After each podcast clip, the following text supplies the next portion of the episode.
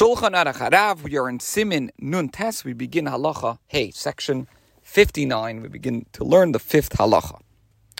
Im tzibur bevirchas be'inin lamed acher tachtov. Im kedusha reza ha'im tachtov lachsa l'rosh habrach. The following procedure should be followed. If a shliach tzibur erred, made, you know, made a mistake while saying the bracha yotzer er, to the extent that he must be replaced by another. In other words, that means that he cannot find the point from which he strayed. So here's what should be done. If it depends, if he erred before reciting kedusha, and then we're talking about the kedusha appearing in the blessing yotzer, so then the person replacing him must return to the beginning of the blessing. Why? Because you're not allowed to divide a bracha into two. And this is the same as the halacha that applies to errors in the other blessings of Shemoneh Esrei, as is explained, will be explained in Mitzvah and Siman Kuf Chaf Vav 126. Let's say he made a mistake after the congregation responded Kadosh, so then the replacement Shliach Tzibur should not start from the beginning of the bracha, because in this context, responding Kadosh is considered the end of a bracha, and the sentence beginning with V'haofanim is considered the beginning of another bracha. So therefore, we don't have the issue of dividing a blessing into two. That's considered the, the beginning of a new blessing from the word V'haifan. Similarly, in this context, the response beginning Baruch Kvoid is considered the conclusion of a blessing, and the new phrase, Lakel Baruch, is the beginning of a new bracha. Hence, if the first Shliach Tzibur erred in the response, V'yayifanim, the person who replaces him should begin from that word. If he erred at some point from Lakel Baruch and Imais onward, the person who replaces him should recommence at Lakel Baruch. Okay, Halacha Vav 6. Yesh Eimnim, She'ein Loimar Ohr Chadash. Some authorities hold that the sentence beginning Ohr Chadash and in, in many Siddurim, this prayer for the for the Geula, for the redemption, or means to shine a new light upon Zion. So that appears just before the end of this bracha.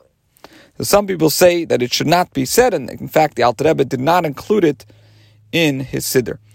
And now the Alter Rebbe explains why these opinions and the one that he himself follows uh, should be followed. What, why, why we don't see um, Ur.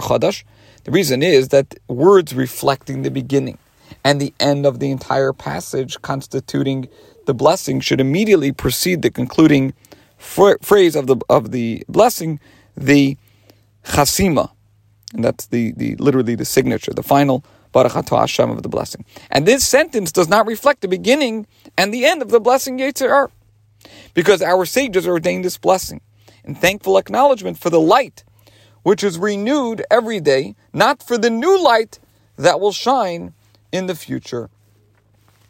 So, since it does not reflect the beginning nor the end of the bracha of Yotzer Ohr, Alter Rebbe says that the this the phrase of, of Ohr Chadash uh, should not be included.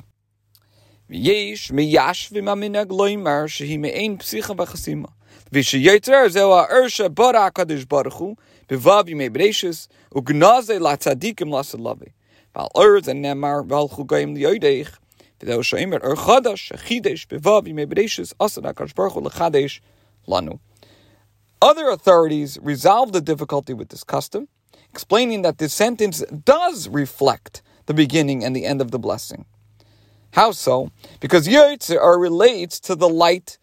which the Holy One, blessed be He, created in the six days of creation and stored away for the righteous in the ultimate future. And it is of this light that Scripture says, and the nations shall proceed by your light. This is the implication of the phrase Ar. The light which was newly created in the six days of creation will ultimately be renewed for us by the Holy One, blessed be He. So, since the blessing praises God for the creation of the pristine light, which will again shine forth in the ultimate future, it is appropriate to conclude the blessing with a prayer for the dawning of that era. Again, the Alter Rebbe does not include it in his siddur. However, this is the explanation of those that custom is to say Ohr Chadash in the blessing Yotzer. This concludes Halacha Vav and Siman Nun Tes, section 59, and today's share.